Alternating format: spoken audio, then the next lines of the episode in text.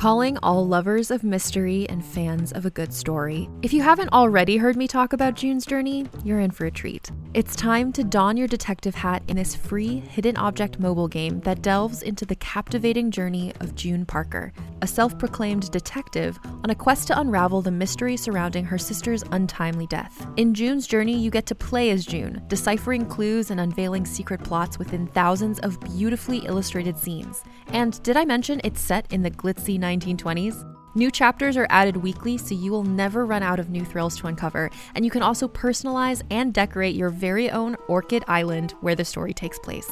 How sharp are your detective skills? Find out when you download June's Journey on your Android or iOS device, or play online via Facebook Games. Your detective journey awaits. Hey there, it's Rachel Ballinger, and I am thrilled to invite you to Rachel Uncensored, my podcast where I get real with my friends and celebrity guests, where we talk about all sorts of topics. From personal stories to hot button issues, we cover it all. New episodes drop every Wednesday, so make sure you tune in on Apple Podcasts, Spotify, or wherever you listen to podcasts. Trust me, you won't want to miss out on the fun and candid conversations we have here on Rachel Uncensored.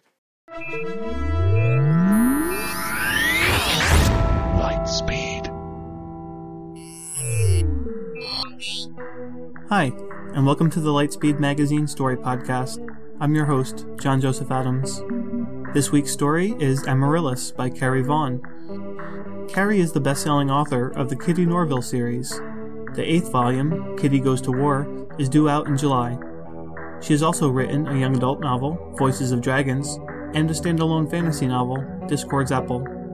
Her short fiction has appeared many times in Realms of Fantasy magazine and in a number of anthologies such as Fast Ships, Black Sails, and Warriors. She lives in Colorado with a fluffy attack dog. Learn more at carrievaughn.com. Our story this week is read for you by Gabrielle De Cuir.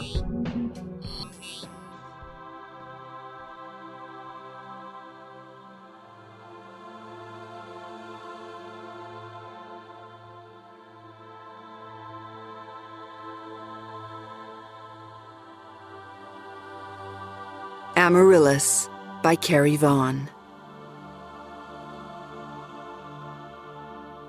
I never knew my mother, and I never understood why she did what she did. I ought to be grateful that she was crazy enough to cut out her implant so she could get pregnant. But it also meant she was crazy enough to hide the pregnancy until termination wasn't an option, knowing the whole time that she'd never get to keep the baby that she'd lose everything, that her household would lose everything because of her. I never understood how she couldn't care. I wondered what her family thought when they learned what she'd done, when their committee split up the household, scattered them, broke them, because of her. Did she think I was worth it? It was all about quotas. They're using cages up north, I heard. Offshore, anchored, Nina said. Fifty feet across. Twice as much protein grown with half the resources, and we'd never have to touch the wild population again. We could double our quota. I hadn't really been listening to her. We were resting just for a moment. She sat with me on the railing of the prow of Amaryllis and talked about her big plans. Wind pulled the sails taut, and the fiberglass hull cut through waves without a sound. We sailed so smooth. Garrett and Sun hauled up the nets behind us, dragging in the catch. Amaryllis was elegant. A 30 foot sleek vessel with just enough cabin and cargo space. An antique, but more than seaworthy. She was a good boat, with a good crew. The best. Marie! Nina said, pleading. I sighed and woke up. We've been over this. We can't just double our quota. But if we got authorization, don't you think we're doing all right as it is? We had a good crew. We were well fed and not exceeding our quotas. I thought we'd be best off not screwing all that up, not making waves, so to speak. Nina's big brown eyes filled with tears. I'd said the wrong thing because I knew what she was really after, and the status quo wasn't it. That's just it, she said. We've met our quotas and kept everyone healthy for years now. I really think we should try. We can at least ask, can't we? The truth was, no. I wasn't sure we deserved it. I wasn't sure that kind of responsibility would be worth it. I didn't want the prestige. Nina didn't even want the prestige. She just wanted the baby. It's out of our hands at any rate, I said, looking away because I couldn't bear the intensity of her expression. Pushing herself off the rail, Nina stomped down Amaryllis's port side to join the rest of the crew hauling in the catch. She wasn't old enough to want a baby. She was lithe, fit, and golden, running barefoot on the deck, sun bleached streaks gleaming in her brown hair. Actually, no, she was old enough. She'd been with the house for seven years. She was twenty now. It hadn't seemed so long. Whoa! Sun called. There was a splash and a thud as something in the net kicked against the hull. He leaned over the side, the muscles along his broad, coppery back flexing as he clung to a net that was about to slide back into the water. Nina, petite next to his strong frame, reached with him. I ran down and grabbed them by the waistbands of their trousers to hold them steady. The fourth of our crew, Garrett, latched a boat hook into the net. Together we hauled the catch onto the deck. We'd caught something big, heavy, and full of powerful muscles. We had a couple of aggregators, large buoys made of scrap steel and wood, anchored 50 miles or so off the coast. Schooling fish were attracted to the aggregators, and we found the fish, mainly mackerel, sardines, sablefish, and whiting. An occasional shark or marlin found its way into the nets, but those we let go. They were rare and outside our quotas. That was what I expected to see something unusually large thrashing among the slick, silvery mass of smaller fish. This thing was large, yes, as big as Nina. No wonder it had almost pulled them over. But it wasn't the right shape. Sleek and streamlined, a powerful swimmer silvery like the rest of the catch. What is it? Nina asked. Tuna, I said, by process of elimination. I had never seen one in my life. Bluefin, I think. No one's caught a bluefin in thirty years, Garrett said.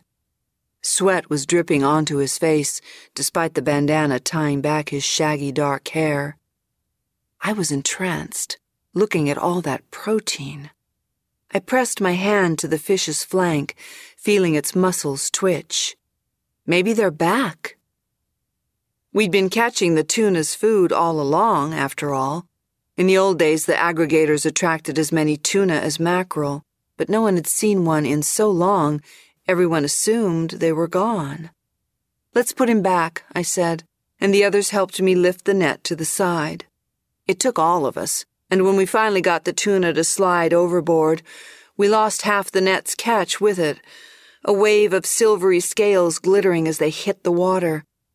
But that was okay. Better to be under quota than over. The tuna splashed its tail and raced away. We packed up the rest of the catch and set sails for home. The Californian crew got their banner last season and flew its red and green, power and fertility, from the top of the boat's mast for all to see. Elsie of the Californian was due to give birth in a matter of weeks. As soon as her pregnancy was confirmed, she stopped sailing and stayed in the household, sheltered and treasured. Loose hands resting atop mountainous belly, she would sometimes come out to greet her household's boat as it arrived. Nina would stare at her, Elsie might have been the first pregnant woman Nina had seen, at least since surviving puberty and developing thoughts of carrying a mountainous belly of her own. Elsie was there now, an icon cast in bronze before the setting sun, her body canted slightly against the weight in her belly, like a ship leaning away from the wind. We furled the sails and rowed to the pier beside the scale house. Nina hung over the prow, looking at Elsie, who was waving at Californian's captain on the deck of the boat. Solid and dashing, everything a captain ought to be, he waved back at her. Their boat was already secured in its home slip, their catch weighed, everything tidy. Nina sighed at the image of a perfect life, and nobody yelled at her for not helping.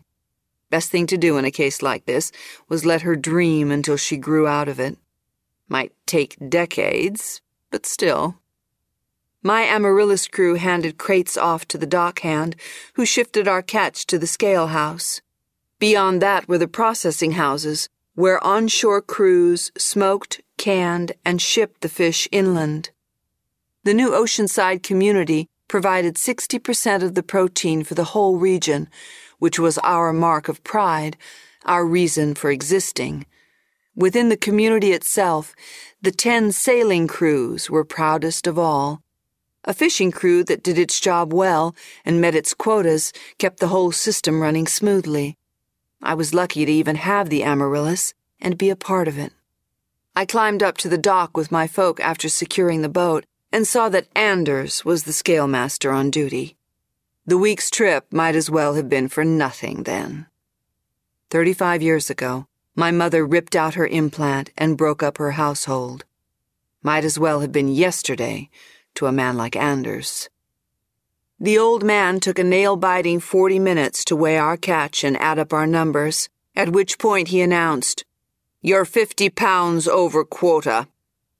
Quotas were the only way to keep the stock healthy, to prevent overfishing, shortages, and ultimately starvation. The committee based quotas on how much you needed, not how much you could catch. To exceed that, to pretend you needed more than other people, showed so much disrespect to the committee, the community, to the fishing stock. My knees weak, I almost sat down. I'd gotten it exactly right. I knew I had. I glared at him. Garrett and Sun, a pair of brawny sailors helpless before the scale master in his dull gray tunic of authority, glared at him. Some days felt like nothing I did would ever be enough. I'd always be too far one way or the other over the line of just right. Most days, I'd accept the scale master's judgment and walk away, but today, after setting loose the tuna and a dozen pounds of legitimate catch with it, it was too much. You're joking, I said. Fifty pounds? Really? Anders said, marking the penalty on the chalkboard behind him where all the crews could see it.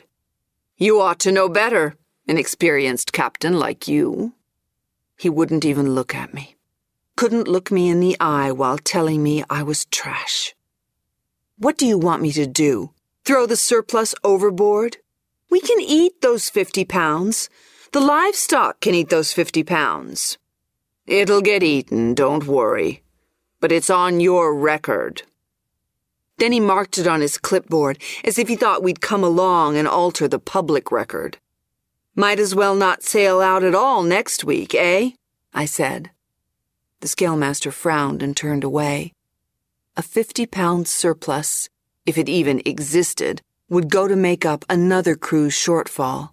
And next week, our catch would be needed just as much as it had been this week, however little some folk wanted to admit it.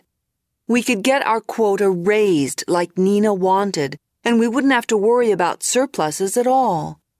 No, then we'd worry about shortfalls and not earning credits to feed the mouths we had, much less the extra one Nina wanted. Surpluses must be penalized, or everyone would go fishing for surpluses and having spare babies, and then where would we be? Too many mouths, not enough food, no resiliency to survive disaster and all the disease and starvation that followed. I'd seen the pictures in the archives of what happened after the big fall. Just enough and no more. Moderation. But so help me, I wasn't going to dump 50 pounds just to keep my record clean.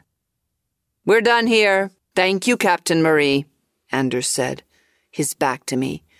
Like he couldn't stand the sight of me.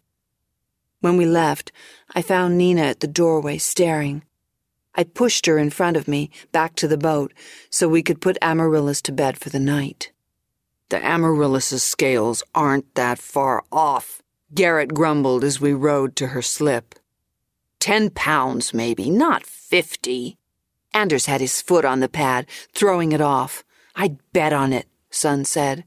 Ever notice how we're only ever off when Anders is running the scales? We'd all noticed. Is that true? But why would he do that? said Nina. Innocent Nina. Everyone looked at me. A weight seemed to settle on us. What? Nina said. What is it? It was the kind of thing no one talked about, and Nina was too young to have grown up knowing. The others had all known what they were getting into, signing on with me, but not Nina.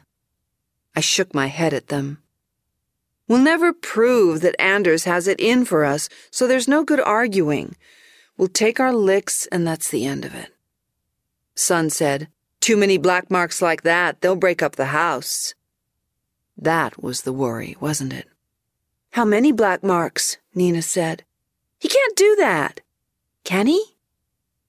Garrett smiled and tried to take the weight off. He was the first to sign on with me when I inherited the boat. We'd been through a lot together. We'll just have to find out Anders' schedule and make sure we come in when someone else is on duty. But most of the time there were no schedules, just whoever was on duty when a boat came in. I wouldn't be surprised to learn that Anders kept a watch for us, just to be here to rig our way in. Amaryllis glided into her slip, and I let Garrett and Sun secure the lines. I leaned back against the side, stretching my arms, staring up along the mast. Nina sat nearby, clenching her hands, her lips. Elsie and Californian's captain had gone. I gave her a pained smile. You might have a better chance of getting your extra mouth if you went to a different crew. The Californian, maybe? Are you trying to get rid of me? Nina said. Sitting up, I put my arms across her shoulders and pulled her close. Nina came to me a clumsy 13 year old from Bernardino, up the coast. My household had a space for her, and I was happy to get her. She'd grown up smart and eager. She could take my place when I retired, inherit Amaryllis in her turn. Not that I'd told her that yet. Never, never, ever. She only hesitated a moment before wrapping her arms around me and squeezing back. Our household was an oasis. We'd worked hard to make it so. I'd inherited the boat, attracted the crew one by one, Garrett and Sun to run the boat, round and bustling Dakota to run the house, and she brought the talented JJ. And we fostered Nina. We'd been assigned fishing rights, and then we earned the land allocation. Ten years of growing, working, sweating, nurturing, living, and the place was gorgeous. We dug into the side of a hill above the docks and built with adobe. In the afternoon sun, the walls gleamed golden. The part of the house projecting out from the hill served as a wall protecting the garden and well. Our path led around the house and into the courtyard. We'd found flat shale to use as flagstones around the cultivated plots and to line the well, turning it into a spring. A tiny spring, but any open, fresh water seemed like a luxury. On the hill above were the windmill and solar panels. Everyone who wanted their own room had one, but only Sun did. The detached room dug into the hill across the yard. Dakota, JJ, and Nina had pallets in the largest room. Garrett and I shared a bed in the smaller room. What wasn't house was garden.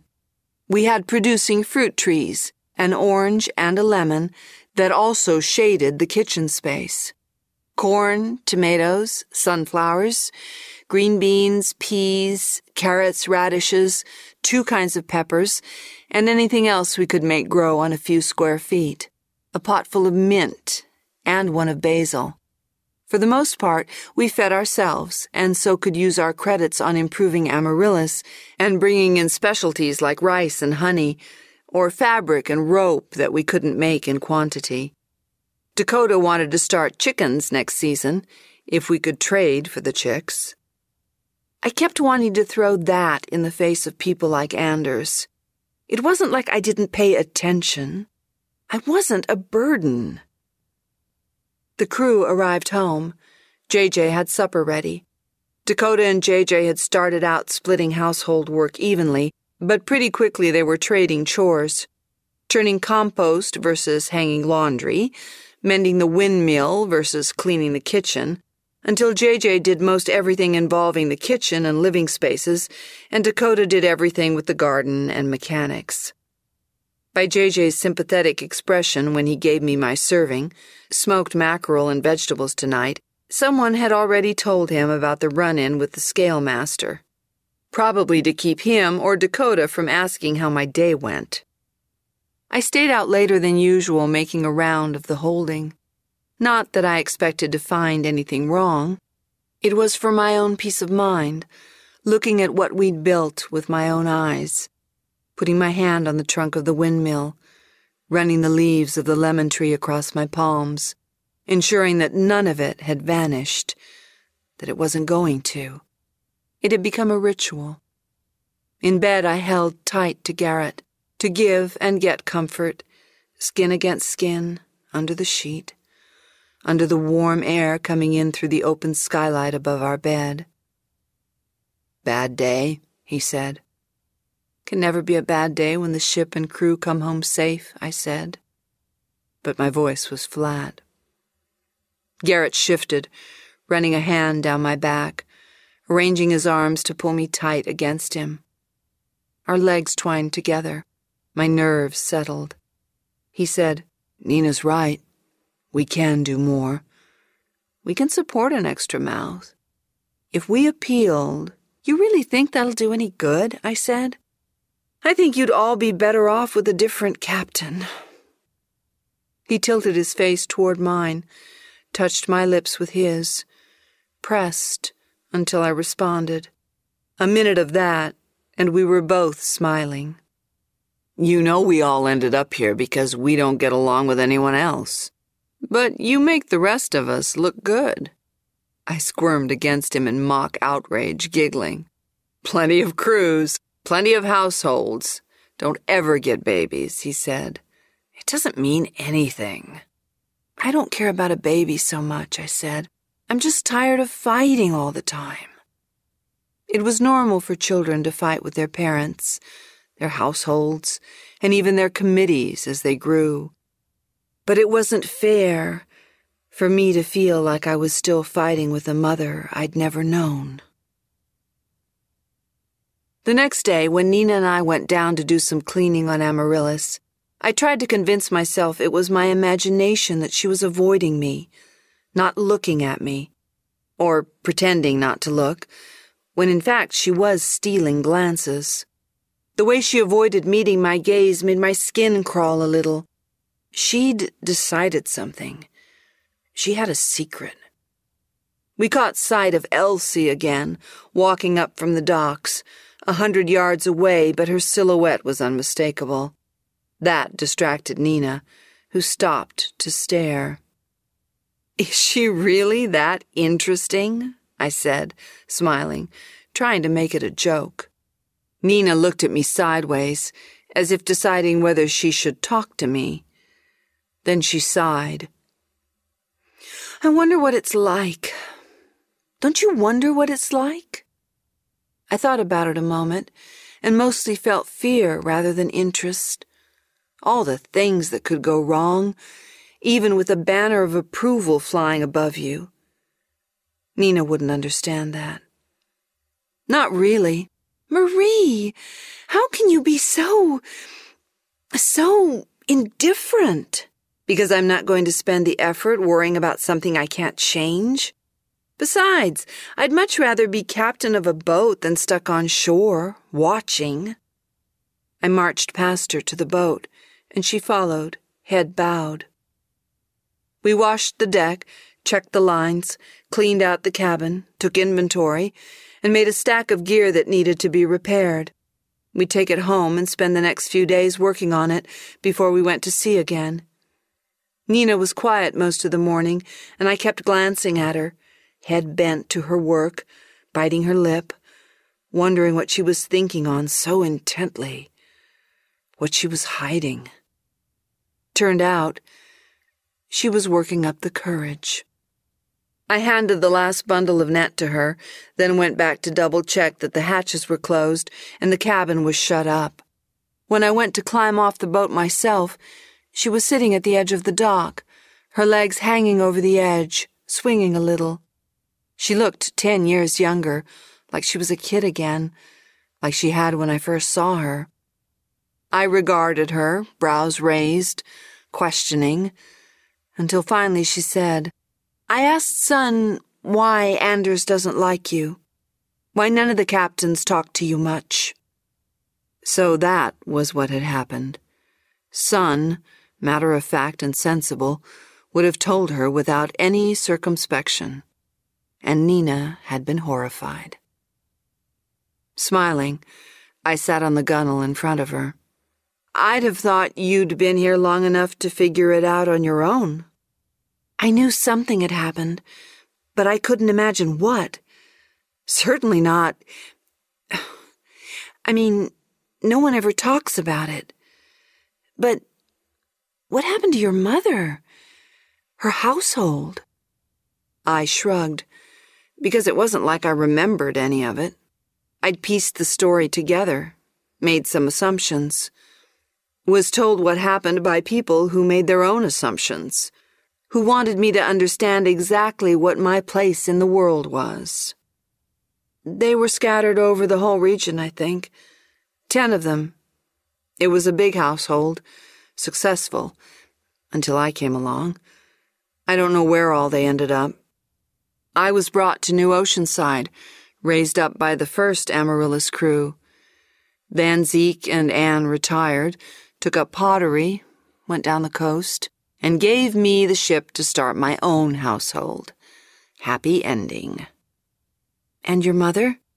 They sterilized her? After you were born, I mean? I assume so. Like I said, I don't really know. Do you suppose she thought it was worth it? I imagine she didn't, I said. If she wanted a baby, she didn't get one, did she? But maybe she just wanted to be pregnant for a little while. Nina looked so thoughtful, swinging her feet, staring at the rippling water where it lapped against the hull. She made me nervous. I had to say something. You'd better not be thinking of pulling something like that, I said. They'd split us up. Take the house? Take Amaryllis? Oh, no, Nina said, shaking her head quickly, her denial vehement. I would never do that. I'd never do anything like that. Good, I said, relieved. I trusted her and didn't think she would. Then again, my mother's household probably thought that about her, too. I hopped over to the dock. We collected up the gear, slinging bags and buckets over our shoulders, and starting the hike up to the house. Halfway there, Nina said, You don't think we'll ever get a banner because of your mother. That's what you were trying to tell me. Yeah. I kept my breathing steady, concentrating on the work at hand. But it doesn't change who you are, what you do. Well, the old folks still take it out on me. It's not fair, she said. She was too old to be saying things like that.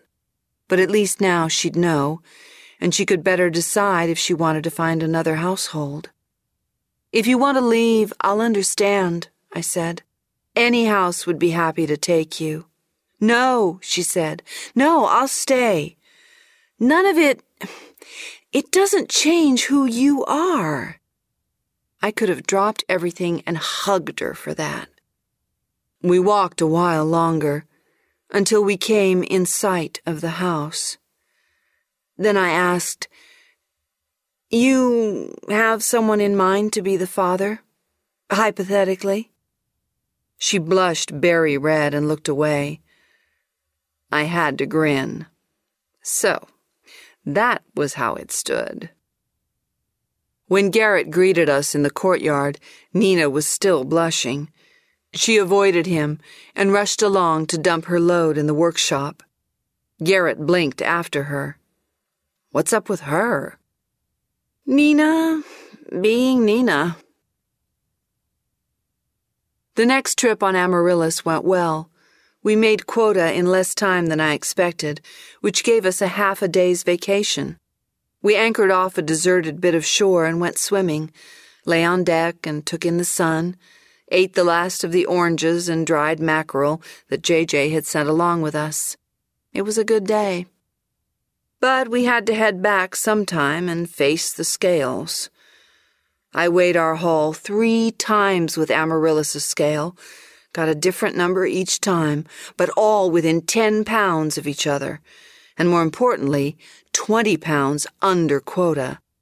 Not that it would matter. We rode into the slip at the scale house, and Anders was the scale master on duty again. I almost hauled up our sails and turned us around, never to return. I couldn't face him, not after the perfect trip. Nina was right. It wasn't fair that this one man could ruin us with false surpluses and black marks. Silently, we secured Amaryllis to the dock and began handing up our cargo. I managed to keep from even looking at Anders, which probably made me look guilty in his eyes. But we'd already established I could be queen of perfection and he would consider me guilty. Anders' frown was smug, his gaze judgmental. I could already hear him tell me I was 50 pounds over quota. Another haul like that, he'd say, we'll have to see about yanking your fishing rights. I'd have to punch him. I almost told Garrett to hold me back if I looked like I was going to punch him. But he was already keeping himself between the two of us, as if he thought I might really do it. If the old scale master managed to break up Amaryllis, I'd murder him. And wouldn't that be a worse crime than any I might represent? Anders drew out the moment, looking us all up and down before finally announcing, Sixty over this time. And you think you're good at this. My hands tightened into fists. I imagined myself lunging at him. At this point, what could I lose? We'd like an audit, Nina said, slipping past Sun, Garrett, and me to stand before the station master, frowning, hands on her hips. Excuse me, Anders said an audit. I think your scale is wrong and we'd like an audit, right? She looked at me. It was probably better than punching him. Yes, I said, after a flabbergasted moment. Yes, we would like an audit. That set off two hours of chaos in the scale house. Anders protested, hollered at us, threatened us. I sent Sun to the committee house to summon official oversight. He wouldn't try to play nice, and they couldn't brush him off. June and Abe, two senior committee members, arrived, austere in gray and annoyed. What's the complaint? June said. Everyone looked at me to answer. I almost denied it. That was my first impulse. Don't fight. Don't make waves. Because maybe I deserved the trash I got. Or my mother did. But she wasn't here, was she? But Nina was looking at me with her innocent brown eyes. And this was for her. I wore a perfectly neutral, businesslike expression when I spoke to June and Abe. This wasn't about me, it was about business, quotas, and being fair. Scalemaster Anders adjusts the scale's calibration when he sees us coming. I was amazed when they turned accusing gazes at him and not at me. Anders' mouth worked, trying to stutter a defense, but he had nothing to say. The committee confirmed that Anders was rigging his scale. They offered us reparations out of Anders' own rations. I considered it would mean extra credits, extra food and supplies for the household. We'd been discussing getting another windmill, petitioning for another well. Instead, I recommended that any penalties they wanted to levy should go to community funds. I just wanted Amaryllis treated fairly. And I wanted a meeting to make one more petition before the committee. Garrett walked with me to the committee office the next morning. I should have been the one to think of requesting an audit, I said. Nina isn't as scared of the committee as you are. As you were, he said. I'm not. But I stopped, because he was right. He squeezed my hand. His smile was amused, his gaze warm. He seemed to find the whole thing entertaining. Me?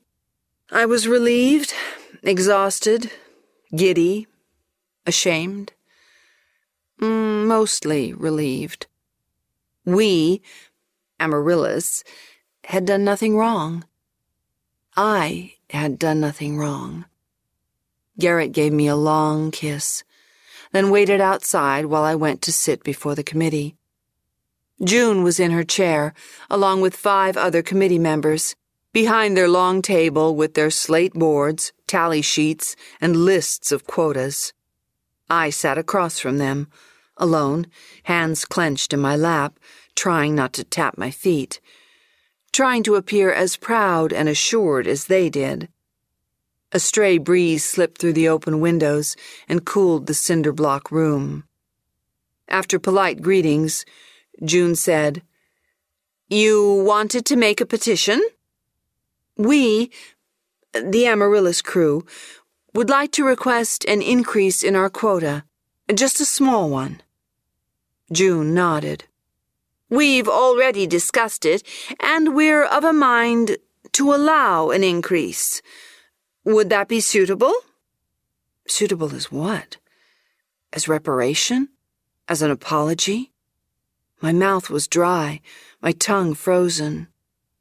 My eyes stung, wanting to weep, but that would have damaged our chances as much as just being me did. There's one more thing, I managed. With an increased quota, we can feed another mouth. It was an arrogant thing to say, but I had no reason to be polite. They could chastise me, send me away without a word, lecture me on wanting too much when there wasn't enough to go around, tell me that it was more important to maintain what we had rather than try to expand. Expansion was arrogance. We simply had to maintain. But they didn't. They didn't even look shocked at what I had said. June, so elegant, I thought, with her long gray hair braided and resting over her shoulder, a knitted shawl draped around her, as much for decoration as for warmth, reached into the bag at her feet and retrieved a folded piece of cloth, which she pushed across the table toward me. I didn't want to touch it. I was still afraid, as if I'd reach for it and June would snatch it away at the last moment. I didn't want to unfold it to see the red and green pattern in full, in case it was some other color instead. But I did, even though my hand shook. And there it was. I clenched the banner in my fist. No one would be able to pry it out. Is there anything else you'd like to speak of?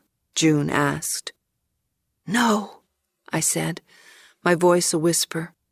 I stood, nodded at each of them, held the banner to my chest, and left the room. Garrett and I discussed it on the way back to the house. The rest of the crew was waiting in the courtyard for us. Dakota in her skirt and tunic, hair in a tangled bun. JJ with his arms crossed, looking worried. Sun, shirtless, hands on hips, inquiring. And Nina, right there in front, bouncing almost. I regarded them, trying to be inscrutable, gritting my teeth to keep from bursting into laughter. I held our banner behind my back to hide it. Garrett held my other hand. Well? Nina finally said. How did it go? What did they say? The surprise wasn't going to get any better than this. I shook out the banner and held it up for them to see. And oh, I'd never seen all of them wide eyed and wondering, mouths gaping like fish, at once. Nina broke the spell, laughing and running at me, throwing herself into my arms. We nearly fell over. Then we were all hugging, and Dakota started worrying right off, talking about what we needed to build a crib, all the fabric we'd need for diapers, and how we only had nine months to save up the credits for it. I recovered enough to hold Nina at arm's length so I could look her in the eyes when I pressed the banner into her hands. She nearly dropped it at first, skittering from it as if it were fire so I closed her fingers around the fabric and held them there. It's yours, I said. I want you to have it. I glanced at Garrett to be sure. And yes, he was still smiling. Staring at me, Nina held it to her chest, much like I had. But you. It's yours. She started crying. Then so did I, gathering her close and holding her tight while she spoke through tears. Don't you want to be a mother? In fact, I rather thought I already was.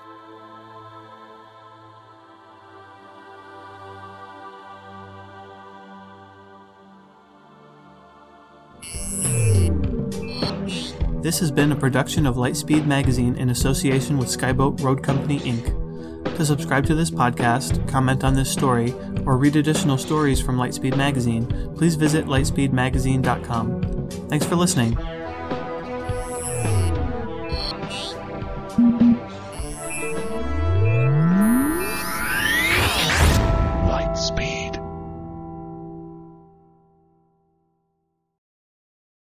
Hey there, it's Rachel Ballinger, and I am extremely excited to invite you to Rachel Uncensored. It's my podcast where I sit down and get real with my friends and celebrity guests, where we talk about all sorts of topics. And sometimes we might be under the influence when we do so. We cover things from personal stories to hot button issues and it's the only place on the internet you can find an uncensored version of me. It's a side of me that you might not have seen before because it's not the most family or brand friendly. But don't worry, I'm still sort of slightly a decent human being. If you're intrigued, then make sure you check it out. New episodes drop every Wednesday. You can find it on Apple Podcasts, Spotify, or wherever you listen to podcasts. Trust me, you won't want to miss out on the fun and candid conversations we have here on Rachel Uncensored.